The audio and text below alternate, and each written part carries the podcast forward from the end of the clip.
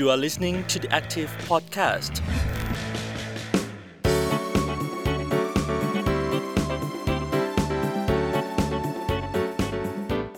สวัสดีค่ะ ต้อนรับคุณผู้ฟังเข้าสู่ The Active Podcast สัปดาห์นี้อยู่กับหลิงทัศนีประกอบบุญค่ะ ในช่วงนับถอยหลังสู่วันชนเผ่าพื้นเมืองโลก โดยสหประชาชาตินะคะกำหนดให้ทุกวันที่ 9 สิงหาคมค่ะ เป็นวันชนเผ่าพื้นเมืองโลก ก็เพื่อย้ำเตือนนะคะว่ายังคงมีผู้คนอีกไม่น้อยค่ะ ที่มีเอกลักษณ์ วัฒนธรรม และวิถีชีวิตของตนเอง แต่กลับถูกผลักให้อยู่ชายขอบ ได้รับสิทธิ์ไม่เท่าเทียมกับคนส่วนใหญ่ของสังคม สหประชาชาติยังประเมินด้วยนะคะว่ามีชนเผ่าพื้นเมืองอยู่ประมาณ370 ล้านคนใน 90 ประเทศทั่วโลกค่ะ ซึ่งน้อยกว่าร้อยละ 5 ของประชากรทั่วโลก แต่ข้อมูลที่น่าสนใจคือจำนวนของชนเผ่าพื้นเมือง คิดเป็นสัดส่วนถึงร้อยละ 15 ของกลุ่มคนที่ยากจนที่สุดในโลกค่ะ ซึ่งนี่ก็ตอกย้ำนะคะให้เห็นถึงปัญหาของความเปราะบาง ความเหลื่อมล้ำในสังคมโลกและสังคมไทยที่ชัดเจนอย่างมากค่ะ สถานการณ์ของปัญหาที่กลุ่มชาติพันธุ์ในประเทศไทยเผชิญอยู่ในปัจจุบัน ซึ่งหากพวกเขาเปราะบางอ่อนแอ จะส่งผลกระทบและเกี่ยวอะไรกับคนในสังคม วันนี้หลิงชวนหาคำตอบเพื่อมองเห็นคนอื่นในตัวเรา ยอมรับเข้าใจ อยู่ร่วมบนความหลากหลายของชาติพันธุ์ ซึ่งวันนี้นะคะก็ได้รับเกียรติจากอาจารย์ต้น อภินันธรรมเสนา ผู้จัดการฝ่ายสื่อสารสังคม และขับเคลื่อนนโยบายสาธารณะ ศูนย์มนุษยวิทยาสิรินทรองค์การมหาชน สวัสดีค่ะอาจารย์ต้น ครับ สวัสดีครับผม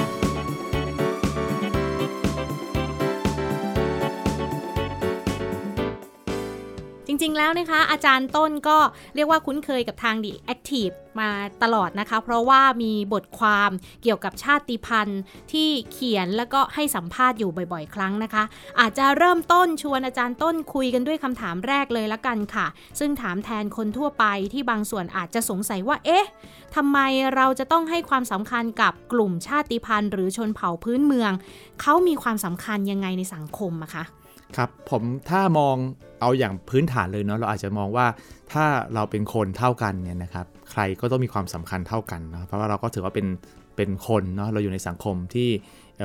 มีศักดิ์ศรีเท่ากันนะครับเป็นมนุษย์นะครับ เพราะฉะนั้นเนี่ยถ้ามองในมุมนี้เนี่ย ไม่ว่าใครก็ตาม ก็ถือว่ามีความสำคัญเท่ากันนะครับ แต่ถ้ามองลึกลงไปอีกถึงกลุ่มชาติพันธุ์หรือว่าชนเผ่าพื้นเมืองเนี่ยนะครับความสำคัญที่เขามีต่อเราเนี่ยนะครับ มันอาจจะมีสักสามส่วนด้วยกันเนาะส่วนที่1เนี่ยนะครับเราเรามองในฐานะที่เขาเป็นเป็นเพื่อนแล้วกันนะครับ ที่มันจะทำให้เรารู้สึกว่าการอยู่ร่วมกันในสังคมเนี่ยมันไม่จำเป็นต้องเหมือนกันทุกอย่างนะอาจจะมีความแตกต่างกันได้บ้างนะครับ ซึ่งอันนี้ก็เป็นเหตุที่ว่าทำไมเราต้องให้ความสำคัญกับกลุ่มชาติพันธุ์นะครับ อันที่2เนี่ยนะครับผมมองว่ากลุ่มชาติพันธุ์เนี่ยมันเป็นเรื่องของออพื้นฐานที่เขาเป็นแหล่งทุนทางวัฒนธรรม เป็นแหล่งของความรู้ทางวัฒนธรรมที่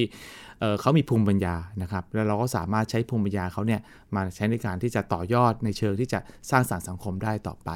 ไม่ว่าจะเป็นเรื่องของการความรู้เกี่ยวกับเรื่องของการจัดการพื้นที่ป่า ความรู้เรื่องของการจัดการทรัพยากรธรรมชาติ ความรู้เรื่อง ยารักษาโรคอะไรต่างๆเหล่านี้ที่มันเป็นทุนของวัฒนธรรมอยู่นะครับ อันนี้อันที่2เนาะอันที่3เนี่ยนะครับมันเป็นเรื่องของการจัดการเรื่องความมั่นคงนะ ถ้าเราให้ความสำคัญกลุ่มชาติพันธุ์ก็จะลดปัญหาเรื่องความเหลื่อมล้ำที่จะเกิดขึ้นได้นะครับ ไม่ใช่ว่าเรามองกลุ่มชาติเป็นคนอื่น แล้วก็ผลักเขาไปอยู่ที่อื่นนะครับ อันนี้ก็จะอาจจะเกิดปัญหาทำให้เขารู้สึกว่าไม่มีความเป็นหมู่พวกเดียวกับเรา แล้วก็จะทำให้เกิดปัญหาความขัดแย้งด้วยกันได้ แต่ถ้าเราเข้าใจเขามองเขาอย่างเข้าใจ เห็นความสำคัญของเขาเนี่ย มันก็จะช่วยทำให้เราเนี่ยมีความมั่นคงมากขึ้น มีความเข้มแข็งมากขึ้นนะครับ แล้วก็ประเทศก็จะมีความเป็นปึกแผ่นมากขึ้น อันนี้ก็มองในมุมลักษณะที่เรียกว่าเป็น เป็นการมองแบบเชิงสร้างสรรค์นะครับ ที่จะเห็นว่ากลุ่มชาติพันธุ์นี้มีความสำคัญกับเรา อันนี้อาจารย์ต้นก็ทำให้เราเห็นนะคะว่าความสำคัญของกลุ่มชาติพันธุ์ แล้วก็รวมทั้งถ้าเราให้ความสำคัญแล้วเนี่ยจะเกิดประโยชน์อะไรกับเราบ้าง แต่จริง ๆ แล้วถ้าเรามองในเชิงของจำนวนสถิติตัวเลขของกลุ่มชาติพันธุ์ ก็ถือว่าเป็นกลุ่มที่ไม่น้อยเลยในสังคมไทยใช่ไหมคะ ใช่ครับเราเราอาจจะเรียกได้ว่ากลุ่มชาติพันธุ์ที่ที่ปัจจุบันเขานิยามตัวเองว่าเป็นกลุ่มชาติพันธุ์นี่นะครับ ก็ อาจจะเรียกว่ามีถึง 60 กลุ่มด้วยกัน แล้วก็มีประชากรเนี่ยมากถึงประมาณเกือบเกือบร้อยละสิของประชากรประเทศนะครับ ซึ่งก็ไม่น้อยนะครับร้อยละสิของประชากรประเทศนี่ก็เกือบเกือบ7ล้านคนนะโดยประมาณนะครับ ซึ่งก็ถือว่าเยอะทีเดียวนะครับ แล้วก็เป็นกลุ่มที่คล้ายๆ ว่าอาจจะถูกผลักให้ไปเป็นคนใชายขอบเพราะว่าความไม่เข้าใจที่ที่มีต่อเขา คือคือสังคมเนี่ยนะครับมันเป็นมันเป็นทุกที่ก็จะเป็นคล้าย ๆ กันเนาะเวลาเราเห็นคนอื่นที่แตกต่างจากเรานะเราก็จะผลักให้เป็นคนอื่นนะเช่นเวลาเราแข่งกีฬาสีในสีต่างจากเราแล้วก็ผลักให้ไปอยู่อยู่คนอื่นใช่ไหมครับ เพราะนั้นเหมือนกันคนที่เรารู้สึกว่าเขาอาจจะมีวิถีวัฒนธรรมไม่เหมือนเรานะครับเขาเอ่อไม่ได้ปลูกข้าวแบบที่เราปลูกในนา แต่เขาทำไร่หมุนเวียนเนี่ยเราก็มองว่าเออเขาเนี่ยไม่ใช่คนพวกเดียวกับเราเป็นพวกอื่นไปนะครับ อันลักษณะแบบเนี้ยมันก็ทำให้เรามองเห็นแต่ความแตกต่าง แต่ขณะเดียวกันถ้าเรามองลึกลงไปในความแตกต่าง เราจะเห็นว่าเขาแต่ละทุกคนเนี่ยมีอารมณ์และความรู้สึก ต้องการความมั่นคงในชีวิตนะต้องการความสะดวกสบายในชีวิต ต้องความเอ่อความสุขในชีวิตเหมือนกัน เพราะฉะนั้นอันเนี้ยไม่ว่าจะเป็นเราซึ่งอยู่ในเมือง หรือกลุ่มชาติพันธุ์ที่อยู่ตามชายขอบต่างๆนะหรือว่าคนที่มีความต่างๆทางวัฒนธรรมเนี่ยทุกคนก็จะมีพื้นฐานของความต้องการเหมือนกัน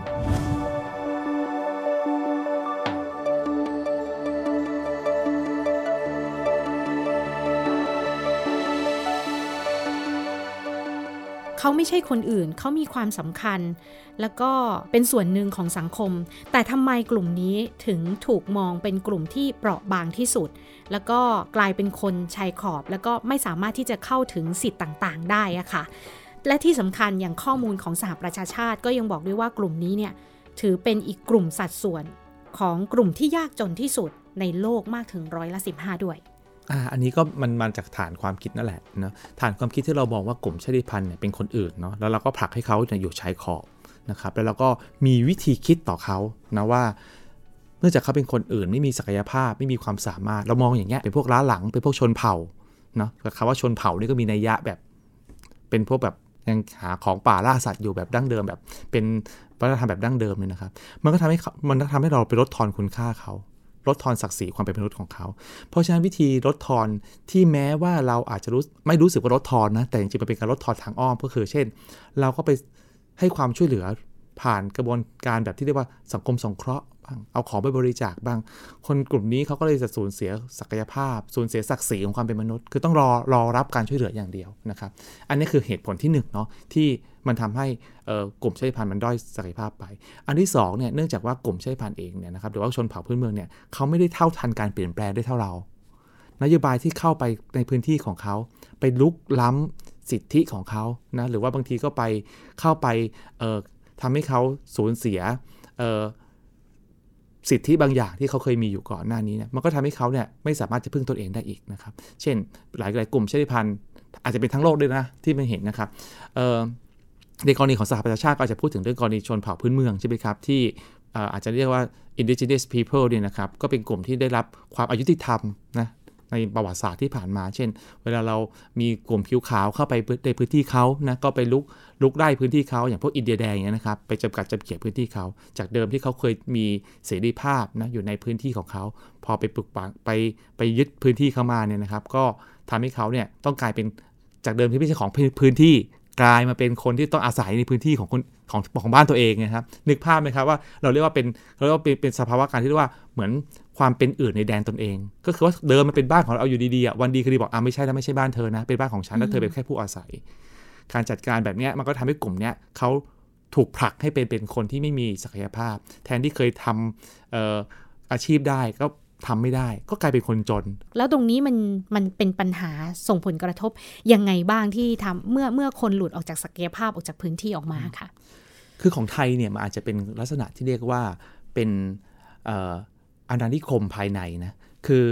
อย่างพวกอินเดียแดงหรือว่าในอเมริกาในออสในออสเตรเลีย หรือว่าในแคนาดาเนี่ยมันจะเป็นลักษณะที่เรียกว่าคนผิวขาวไปแสวงหาอาณานิคม ก็คืออาณานิคมจากจากข้างนอกเข้าไป แต่ของเราเนี่ยมันอาจจะไม่มีกลไกว่าเป็นเป็นเออ ไม่เราไม่เคยเป็นอาณานิคมใครเอาง่ายๆที่เวลาเราพูดกันเนาะแต่เอาข้อจริงแล้วเนี่ยเราเป็นอาณานิคมภายใน คือรัฐไทยซึ่งคือศูนย์กลางที่อยู่ที่กรุงเทพเนี่ยเข้าไปโดมิเนตหรือว่าไปควบคุมคนที่อยู่ชายขอบตามพื้นที่ต่างๆเนี่ยเข้ามาเป็นหมู่พวกเรา แล้วก็พยายามจะไปให้ไปใช้ทรัพยากรเขาอะเช่นสัมปทานป่าไม้ในพื้นที่อุทยานในพื้นที่ป่าของชาติพันธุ์ที่เคยมาอยู่มาก่อนนะครับ ซึ่งพอพอเราทำแบบนี้ปุ๊บเนี่ย พอมาเจอในยุคหนึ่งของรัฐไทยก็คือยุคสมัยที่มีสงครามเย็นใช่ไหมครับ เราก็จะพยายามผลักให้คนกลุ่มนี้มีภาพลักษณ์ในเชิงลบเนาะว่าไม่ใช่พวกนี้ไม่ใช่คนไทยหรอก ไม่พูดภาษาไทยจะเป็นคนไทยได้ยังไงเนาะเป็นพวกที่ทำลายป่าไม้นะเป็นพวกที่ค้ายาเสพติดไอ้ของพวกนี้มันก็สร้างภาพความจำตลอดเวลานะเราจะดูดูหนังดูละครเราจะเห็นภาพใช่ไหมครับว่า ต้องเป็นโจรกระเหลี่ยง อย่างเงี้ยทำไมต้องเป็นโจรกะเหรี่ยงไม่เป็นอย่างอื่นล่ะทำไมทำไมไม่เป็นคนกะเหรี่ยงช่วยเพื่อนบ้างไม่ได้หรือไงหรือว่าบางทีก็เป็นเป็นตัวตลกในสังคมในหนังในละครใช่ไหมพูดไม่ชัดเป็นตัวตลกในหนังเลยครับของพวกเนี้ยมันทำให้คนชาติพันธุ์เนี่ยเขาไม่กล้าที่จะบอกตัวเองเป็นเป็นเป็นชาติพันธุ์พอไม่บอกตัวเองเป็นชาติพันธุ์ปุ๊บมันมันมันคล้ายๆศักดิ์ศรีเขาไม่มีอะครับพอไม่มีเสร็จปุ๊บอะก็เข้ามาในเมือง มาในเมืองก็มากลายเป็นคนจนเมืองบ้าง มาอยู่ในชุมชนที่แออัดเนาะแล้วก็ต้องพึ่งพาคนอื่นตลอดเวลา ไม่สามารถประกาศศักดิ์ศรีได้ว่าฉันเป็นชาติพันธุ์ฉันมีศักดิ์ศรีแบบนี้ฉันจะทำแบบนี้ได้ให้ความความมั่นอกมั่นใจเขาเนี่ยมันหายไป เมื่อความมั่นอกมั่นใจมันหายไปปุ๊บเนี่ยมันก็จะไม่มีพลังอะที่จะลุกขึ้นมาแบบทำเพื่อตัวเองได้ ก็ต้องรอพึ่งเขาไปตลอด ซึ่งผลกระทบอันเนี้ยมันมันเราอาจจะรู้สึกว่ามันไม่ได้มันมันจะเกี่ยวอะไรกับเราเนาะในคนในเมืองไม่เกี่ยวอะไรกับฉันล่ะ ก็เป็นเรื่องของเธอสิ แต่เราลองนึกภาพง่ายๆเลยครับว่าถ้าคนกลุ่มนี้ ไม่มีพลังที่จะช่วยอะไรได้เลย กลายเป็นภาระของเราไปตลอดเนี่ย เราจะต้องใช้กำลังอีกเท่าไหร่ในการที่ต้องไปช่วยเหลือเขาแบบแบบที่เป็นภาระอย่างนี้ไปเรื่อยๆนะมันก็จะสร้างภาระแบบเดี๋ยวจะมีปัญหาโอเคปัญหาสัญชาติเนาะตามมาด้วยปัญหาเรื่องเออไม่มีที่ดินพอไม่มีที่ดินปุ๊บอะต้องออกจากบ้านมาอยู่ในเมือง กลายเป็นคนจนเมืองรัฐต้องดูแลเนาะเมื่อมันเป็นคนจนปุ๊บไม่รู้จะทำอะไรปุ๊บอาจจะต้อง หันเหไปเรื่องยาเสพติด ก็ไปเปิดปัญหายาเสพติด ค้ายาอีก มันก็จะเป็นปัญหาแบบขยายวงไปเรื่อยๆ เพราะว่าเราแก้ปัญหาที่ปลายเหตุ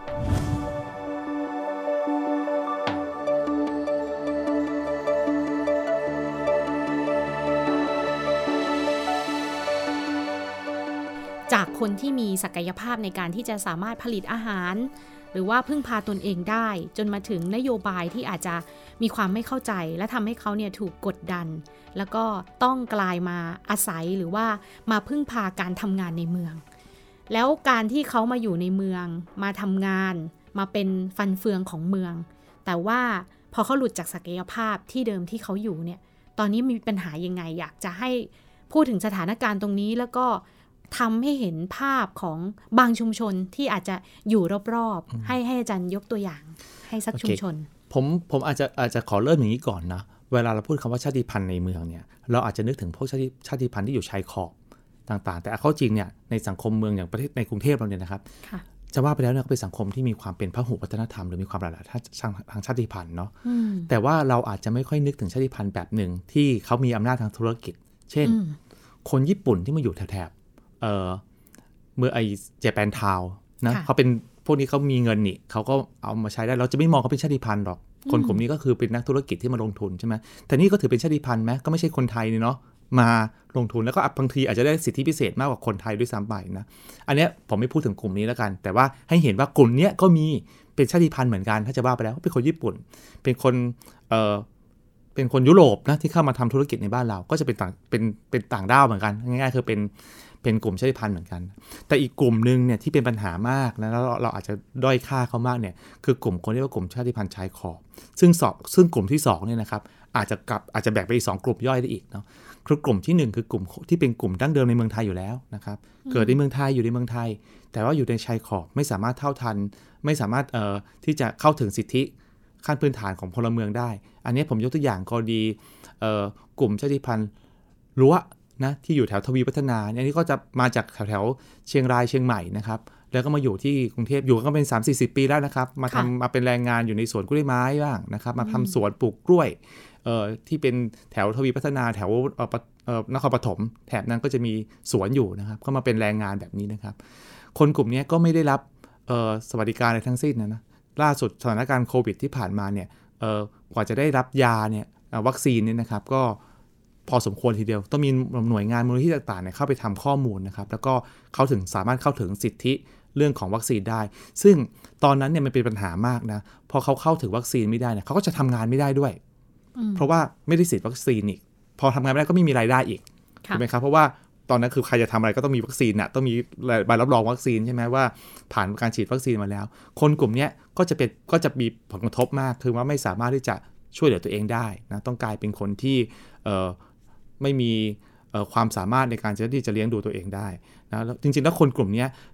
ข้อมูลก็บอกนะว่าอยู่มาสัก 3 4 0 ปี มีลูกเกิดที่กรุงเทพด้วยนะ แต่บางทีก็ยังไม่มีบัตรประชาชน ยังไม่มีสัญชาตินะครับ เพราะว่ายังไม่มีการสำรวจคนกลุ่มนี้ เพราะว่าอพยพจากเเชียงใหม่เชียงรายลงมา เมื่อนานแล้วมาเป็นแรงงานเนี่ยแล้วก็อยู่กับเป็นชุมชนนะชุมชนใหญ่นะครับเเราเจอข้อมูลได้เนี่ยนะครับเราคิดว่ามีคนอยู่ประมาณสักสามพันคนไม่น้อยนะครับ รั้วที่อยู่ในกรุงกรุงเทพทวีวัฒนานครปฐมเนี่ยนะครับรวมกันถึงถึง 3,000 คน แล้วก็มีศูนย์ประสานงานด้วยนะศูนย์ประสานงานรั้วแห่งประเทศไทยอยู่แถวทวีวัฒนาด้วย คือเป็นคนกลุ่มที่มีมีคล้ายๆมีการรวมตัวกัน แต่ว่ายังไม่ได้รับการรับรองออสถานภาพนะครับแล้วก็ยังกลายเป็นเป็นแรงงาน ซึ่งก็นอกจากว่า พอไม่มีประชาชนเนี่ยเขาก็จะสามารถทำงานได้ในพื้นที่นั่นแหละนะอันนี้หนึ่งไม่สามารถออกไปทำงานข้างนอกได้ ขณะเดียวกันลูกก็ไม่สามารถเข้าเรียนได้อีก แล้วก็ที่สำคัญอีกการนั้นคือ เวลาอย่างกรณีเอ่อโควิดเนี่ยก็ไม่สามารถเข้าถึงสาธารณสุขขั้นพื้นฐานได้ ถ้าหากจะทำให้ไม่เกิดปัญหาตามมาอย่างที่อาจารย์ต้นได้ยกตัวอย่างไปตั้งแต่ตอนแรกแล้ว ว่าถ้าหากเราไม่ช่วยเขาไม่ดูแลเขาเพราะเขาเปราะบางมาก ๆ เนี่ย สุดท้ายก็จะเป็นปัญหาที่รัฐ หรือว่าคนไทยนี่แหละต้องมาช่วยกันแบกรับ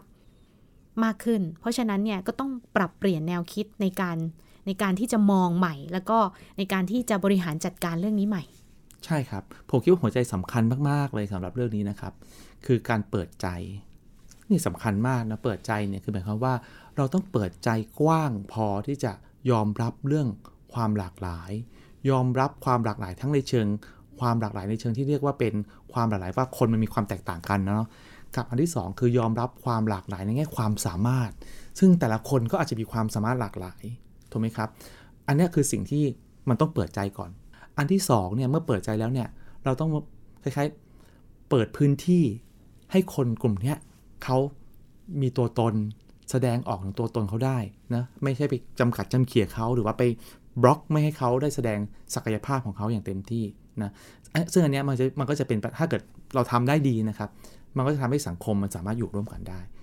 สองอย่างนี้นะครับคือเปิดใจกับเปิดพื้นที่นี่แหละ ที่จะเป็นนกลไกสำคัญเลย ในการที่ทำให้เรื่องเนี้ยมันสามารถนำไปสู่การแก้ไขปัญหาได้นะครับในระยะหลังๆนี่นะครับหรือว่าในช่วงตั้งแต่ทศวรรษที่50เป็นต้นมาเนี่ยนะครับ เราจะเห็นพัฒนาการสำคัญมากเลยของการยอมรับเรื่องสิทธิของกลุ่มชาติพันธุ์หรือว่าชนเผ่าพื้นเมืองนะครับในระดับโลกนะครับ เช่นแน่นอนการออกปฏิญญาสากลแห่งสหประชาชาติว่าด้วยสิทธิชนเผ่าพื้นเมืองเมื่อปี 50เนี่ยอันนี้เป็นประตูด่านแรกสำคัญเลยที่อืมยอมรับแล้วล่ะว่าที่ผ่านมาเนี่ย เราอาจจะวิธีทางในการดูแลเรื่องชาติพันธุ์อาจจะผิดที่ผิดทางไป ก็เลยปรับจูนมาเป็นแนวทางแบบนี้ แต่รูปธรรมที่ชัดที่สุดเนี่ยนะครับเมื่อเร็วๆนี้เนี่ยเราอาจจะอาจจะได้ยินข่าวที่เอ่อโป๊ปนะครับฟาสซิสเนี่ยท่านก็กล่าวขอโทษเนาะกลุ่มชาติพันธุ์ที่แคนาดาใช่ไหมครับกรณีที่เรื่องที่มันเคยมีการสังหารเยาวชนที่เป็นชนเผ่านะครับจำนวนมากนะตอนนั้นเนี่ยก็ออกมาขอโทษ แล้วก็ยอมรับว่านั่นเป็นวิธีการที่ เคยเป็นความผิดพลาดมาก่อนในอดีตนะแล้วก็แล้วก็ยังชื่นชมรัฐบาลของแคนาดานะที่เออคล้ายๆมีแนวทางที่จะส่งเสริมศักดิ์ศรีของกลุ่มชาติพันธุ์ของกลุ่มชาติพันธุ์และชนเผ่าพื้นเมือง แล้วยอมรับนะครับชนชนเผ่าพื้นเมืองด้วย รวมถึงที่ซึ่งการยอมรับแบบนี้มันมีถึงขนาดที่ว่ามีการให้ผู้แทนชนเผ่าเข้ามาอยู่ในสภานะครับที่จะสามารถที่จะมีเป็นปากเป็นเสียงของของคนชาติพันธุ์ของเขาได้ อันนี้เป็นเป็นตัวอย่างให้เห็นว่า ไอ้ที่ผิดไปแล้วก็เราก็ไม่ว่ากันนะคือหมายความว่ามันคืออย่างที่ผมบอกอันนี้คือการเปิดใจนะเปิดใจที่ยอมรับความผิดเราด้วยนะว่าที่ผ่านมาเนี่ยเราก็เราก็ผิดพลาดไปแล้วนะในแง่ของว่าอาจจะผิดพลาดจากความไม่เข้าใจผิดพลาดจากมโนทัศน์ในยุคนั้นนะครับจนถึงปัจจุบันที่มีความก้าวหน้ามากขึ้น เราเราเรียนรู้มากขึ้น เราเห็นความสำสำคัญของความหลากหลายทางวัฒนธรรมมากขึ้น ก็ถึงโอกาสที่เราต้องเปิดใจที่จะที่จะยอมรับ ไอ้ความแตกต่างหลากหลายเหล่านี้นะครับ อันนี้คือสิ่งที่มันเป็นรูปธรรมที่ที่ชัดที่สุดเนาะตอนเนี้ยที่มันออกมา แล้วก็มันมีหลายพื้นที่นะครับ อย่างกรณีของออสเตรเลียเองนะครับ ก็มีการออกกฎหมายที่ให้ออริจินนะครับได้ได้อยู่ในในวิถีวัฒนธรรมดั้งเดิมได้นะครับ การออกกฎหมายลักษณะแบบนี้เนี่ยก็เป็นการออกกฎหมายที่จะมาช่วยขจัดอคติที่มันอยู่ในสังคมของเขานะครับให้ยอมรับแล้วก็ยอมรับศักดิ์ศรีของเขาใน ของพวกอบอริจินนะครับได้เป็นชนชนดั้งเดิม ที่คล้ายมันเป็นคล้ายเหมือนเป็นเป็นบิดาของประเทศด้วยซ้ำเพราะที่เขาอยู่มาก่อนแล้วเราก็เข้ามา ซึ่งเนี้ยมันเป็นรูปธรรมที่เห็นได้ชัดว่า ถ้าเปิดแบบนี้ปุ๊บเนี่ยแล้วก็เปิดใจแล้วก็เปิดพื้นที่ให้เขาได้แสดงตัวตนปุ๊บเนี่ยกลุ่มอบอริจินหรือกลุ่มคนเอ่อ first nation ในแคนาดาหรืออะไรต่างๆเหล่านี้นะครับก็จะมีพลังมากในการจะมามามีส่วนร่วมในการพัฒนาประเทศได้ เขาสามารถสร้าง งานทางการท่องเที่ยวขึ้นมาในพื้นที่ของประเทศได้นะครับ สามารถใช้ความรู้ของเขาเนี่ยมาพัฒนาประเทศได้อีกมากมาย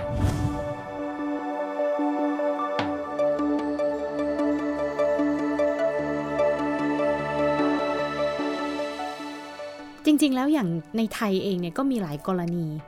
อาจารย์ต้นยกตัวอย่างให้เห็นหน่อยที่เห็นเป็นรูปธรรมค่อนข้างที่จะชัดเจนว่า ถ้าหากเราให้เขาได้สามารถที่จะมีส่วนร่วม ในการพัฒนาประเทศ มีส่วนร่วมในการที่จะบริหารจัดการต่างๆ เนี่ยเขาทำได้ดี ที่เป็นรูปธรรมชัดๆ มากเลยเนี่ยนะครับ คือกรณีของที่ดอยช้างป่าแปรลำพูน อันนี้ก็เป็นเรื่องของการจัดการไฟป่า เราอาจจะรู้สึกว่าชาวบ้าน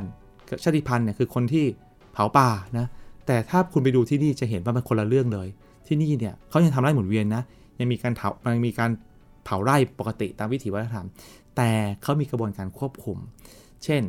เขาทำแนวกันไฟเนี่ยยาวถึง 5 50 กิโลนะครับ ควบคุมพื้นที่เนี่ย20,000 22,000ไร่นะ แล้วก็มีการทำแนวกันไฟ มีการทำจุดดับเพลิงนะ มีการเอาสะสมน้ำเนี่ยนะครับ เป็นจุดดับเพลิงต่างๆ ซึ่งสามารถทำให้พื้นที่ของเขาเนี่ยไม่เคยเกิดไฟป่าเลย ตั้งแต่ช่วงที่เขาทำโครงการนี้มาประมาณสักเออน่าจะ 3 ปีมาแล้วเนี่ยนะครับทั้งที่โดยรอบเลยเกิดไฟป่าทั้งหมด โครงการนี้เนี่ย กระทรวงทรัพย์เองก็ยอมรับนะว่าเขาเป็นพื้นที่ที่มีความสามารถในการจัดการพื้นที่ และที่สำคัญคือรัฐบาลไม่ได้เสียงบประมาณในการจัดการไฟป่าเลยนะเพราะว่านั่นเป็นงบประมาณที่ชาวบ้านเราดมกันเอง เพราะเขารู้สึกว่านั่นเป็นบ้านของเขาอะต้องปกป้องดูแลนะครับอันนี้ผมคิดว่ามันทำให้เห็นว่าบางอย่างเนี่ยถ้ารัฐเปิดกว้าง เปิดใจกว้างนะที่จะให้เขาเข้ามามีส่วนร่วมด้วยเนี่ยนะครับ มันก็จะเป็นโอกาสที่จะทำให้เราสามารถหยิบยืมนะหรือ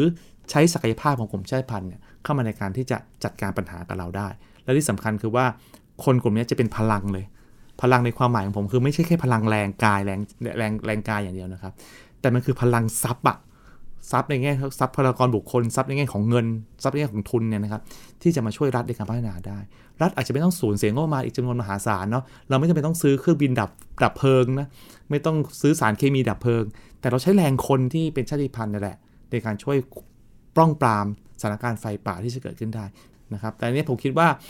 อยากให้สังคมไทยเปิดใจกว้าง แล้วก็ลองหันไปมองตัวอย่างที่มันเป็นรูปธรรมเนี่ยเหล่านี้นะครับแล้วจะเห็นว่าคนกลุ่มนี้ไม่ได้เป็นภาระของสังคมอย่างที่เราเข้าใจกัน แต่เขาเนี่ยแหละจะเป็นพลังสำคัญของของสังคมไทย แต่ว่าอีกส่วนที่สำคัญก็คืออาจจะต้องมีกลไกที่จะเข้ามาหนุนเสริม ให้เขาสามารถที่จะมีศักยภาพในการดำรงวิถีวัฒนธรรม รวมไปถึงสิทธิ์ในการเข้าถึงสิทธิขั้นพื้นฐานต่างๆ ที่จะแก้ไขปัญหาความเหลื่อมล้ำความไม่เท่าเทียมในสังคมด้วย ใช่ครับผมคิดว่าคือจริงๆแล้วเนี่ยเวลาเวลาเราทำงานแบบแบบนี้นะครับหรือการเรียกว่างานส่งเสริมศักดิ์ศรีความเป็นมนุษย์ หรืองานส่งเสริมสิทธิทางวัฒนธรรมเนี่ยนะครับ โอเคแหละอาจจะมีกระบวนการที่เรียกกระบวนการเชิงเชิงวัฒนธรรม ก็คือการไปทำเรื่องส่งเสริมสิทธิต่าง ๆ ที่กระบวนการทำหรือว่าการทำเรื่องความเข้าใจกับสังคมนะครับ แต่นั่นเป็นแนวทางหนึ่งเนาะซึ่งมันก็โอเคแหละ มันก็สามารถทำได้ แต่ว่ามันจะเข้มข้นขึ้นหรือมันจะมีหลักมีเกณฑ์มากขึ้น ถ้าเราไปปรับเปลี่ยนเชิงโครงสร้างก็คือเชิงนโยบาย เช่นการมีมาตรการต่างๆออกมา หรือว่าที่มากถือว่าที่สำคัญไปกว่านั้นถ้ามันจะเป็นไปได้คือ มันจะเป็นไปได้ไหม เหมือนต่างประเทศที่เขาจะเดินแล้วนะครับ มีกฎหมายที่จะคุ้มครอง วิถีชีวิตของกลุ่มชาติพันธุ์ ซึ่งจริงๆ ตอนนี้รัฐไทยก็พยายามทำอยู่นะครับ คือการมีคือมีการขับเคลื่อนพระราชบัญญัติคุ้มครองแล้วก็ส่งเสริมวิถีชีวิตกลุ่มชาติพันธุ์ ซึ่งพรบฉบับนี้มันก็เกิดขึ้นตามนโยบายรัฐบาลนั่นแหละนะครับที่อยากจะคุ้มครองคนกลุ่มนี้ ก็จะเห็นว่าจริงๆแล้วในแง่วิธีคิด รัฐบาลก็เปิดเริ่มเปิดกว้างมากขึ้น ถ้ามีร่างกฎหมายฉบับนี้ออกมาเนี่ยจะช่วย หนุนเสริมแล้วก็สร้างพลังในสังคมยังไง ไม่ใช่แค่ เฉพาะกลุ่มใดกลุ่มหนึ่งเพราะหลายคนอาจจะมองว่าเอ๊ะเป็นกฎหมายพิเศษหรือเปล่า เพื่อกลุ่มใดกลุ่มหนึ่งหรือเปล่า จะสร้างความเหลื่อมล้ำในการเข้าถึงสิทธิ์ต่างๆไหมก็อาจจะเป็นคำถามอีกอะค่ะ จริง ๆ กฎหมายฉบับนี้เนี่ยมันไม่มีอะไรที่น่ากังวลเลยนะถ้าไปดูในรายละเอียดกฎหมาย เพราะว่าหลักสำคัญของกฎหมายฉบับนี้เนี่ยมันอยู่บนหลักเรื่องของการคุ้มครอง วิถีชีวิต ส่งเสริมศักยภาพ แล้วก็สร้างความเสมอภาค หลักอยู่ 3 หลักนี้เองนะครับ คือไปคุ้มครองเขาก่อน คุ้มครองวิถีชีวิต คือไปคุ้มครองในความหมายก็คือว่า คนกลุ่มนี้เป็นกลุ่มคนที่เขา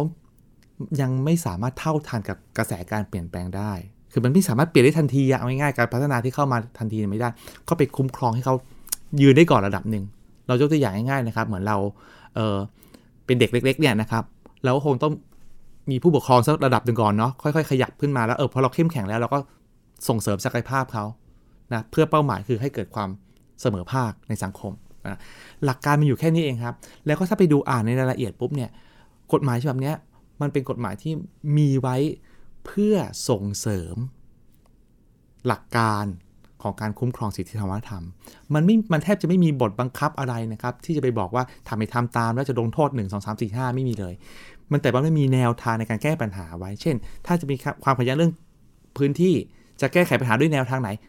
กฎหมายฉบับนี้ก็เสนอแนวทางที่ว่าพื้นที่คุ้มครองวิถีพิกลุ่มชาติพันธุ์ ก็คือเป็นแนวทางในการแก้ไขปัญหาให้คนอยู่กับป่าได้ แล้วก็ได้ประโยชน์ร่วมกัน ป่าไม่ได้หายไปไหน แต่เขาจะอยู่กับป่าได้ยังไง ให้ป่าอยู่ได้ คนอยู่รอด อันนี้คือคือสิ่งที่เป็นแต่เพียงแต่ว่าคนเนี่ยกังวล ซึ่งความกังวลเนี่ยมันเกิดจากความกังวลสองเรื่องนะครับ เรื่องที่หนึ่งคืออย่างเมื่อสักครู่นี้ที่คุณดิงถามเนาะ คือกังวลว่ามันจะเป็นสิทธิพิเศษหรือเปล่าสำหรับคนกลุ่มนี้คำถามนี้อาจจะต้องตอบแบบนี้เนาะว่า ถ้าอย่างนั้นจริงๆเนี่ยเราต้องถามครับว่าแล้วคนกลุ่มนี้ ซึ่งเขาเคยอยู่ประก่อน แล้วเคยและนโยบายเราเนี่ยไปเปลี่ยนแปลงวิถีชีวิตเขาเราเคยไปทำให้เขาได้รับผลกระทบมาก่อนหรือเปล่า ถึงเวลาหรือยังที่เราจะเยียวยาเขา จะว่าไปแล้วคือว่าเราจะขอโทษเขานั่นแหละ ที่เราเคยทำสิ่งนั้นไปแล้วเนี่ย โดยการเยียวยาเขาด้วยมาตรการแบบนี้ และหนุนเสริมให้เป็นพลัง และให้หนุนเสริมเป็นพลังของสังคมค่ะ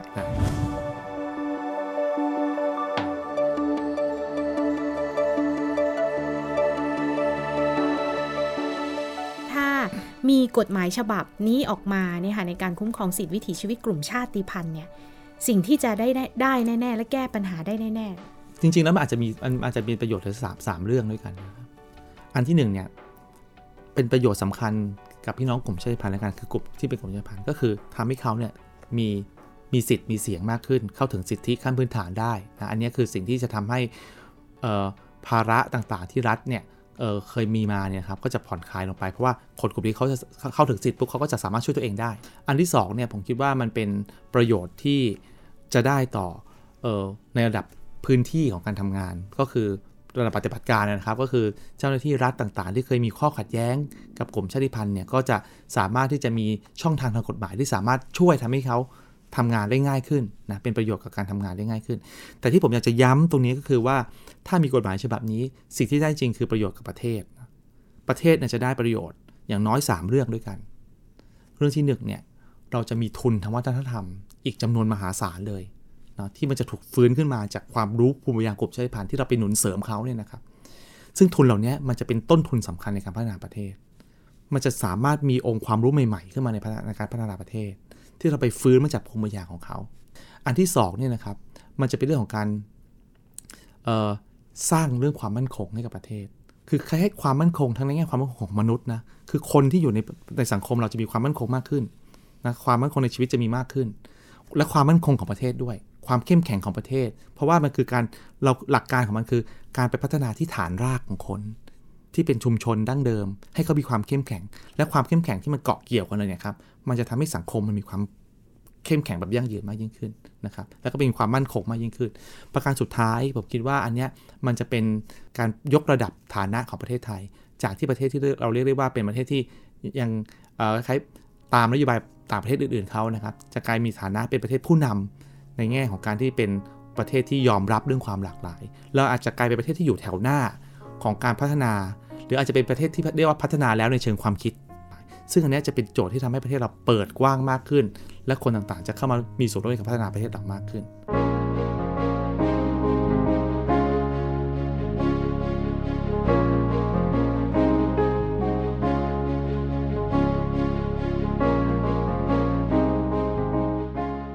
ฟังแล้วก็เป็นข้อมูลที่ทำให้เราเข้าใจคนอื่นมองความแตกต่างหลากหลายที่อยู่ร่วมกันได้อย่างเข้าใจมากขึ้นนะคะ คุณผู้ฟังสามารถติดตามความคืบหน้าและเนื้อหากับชาติพันธุ์ชนเผ่าพื้นเมืองได้ทางเพจ The Active สำหรับวันนี้หลิงและอาจารย์ต้นคงต้องลากันไปเพียงเท่านี้นะคะ มีโอกาสอาจจะได้มาพูดคุยอัปเดตกันภายหลังสำหรับวันนี้ สวัสดีและขอบคุณอาจารย์ต้นค่ะ สวัสดีค่ะ สวัสดีครับ You are listening to the Active Podcast.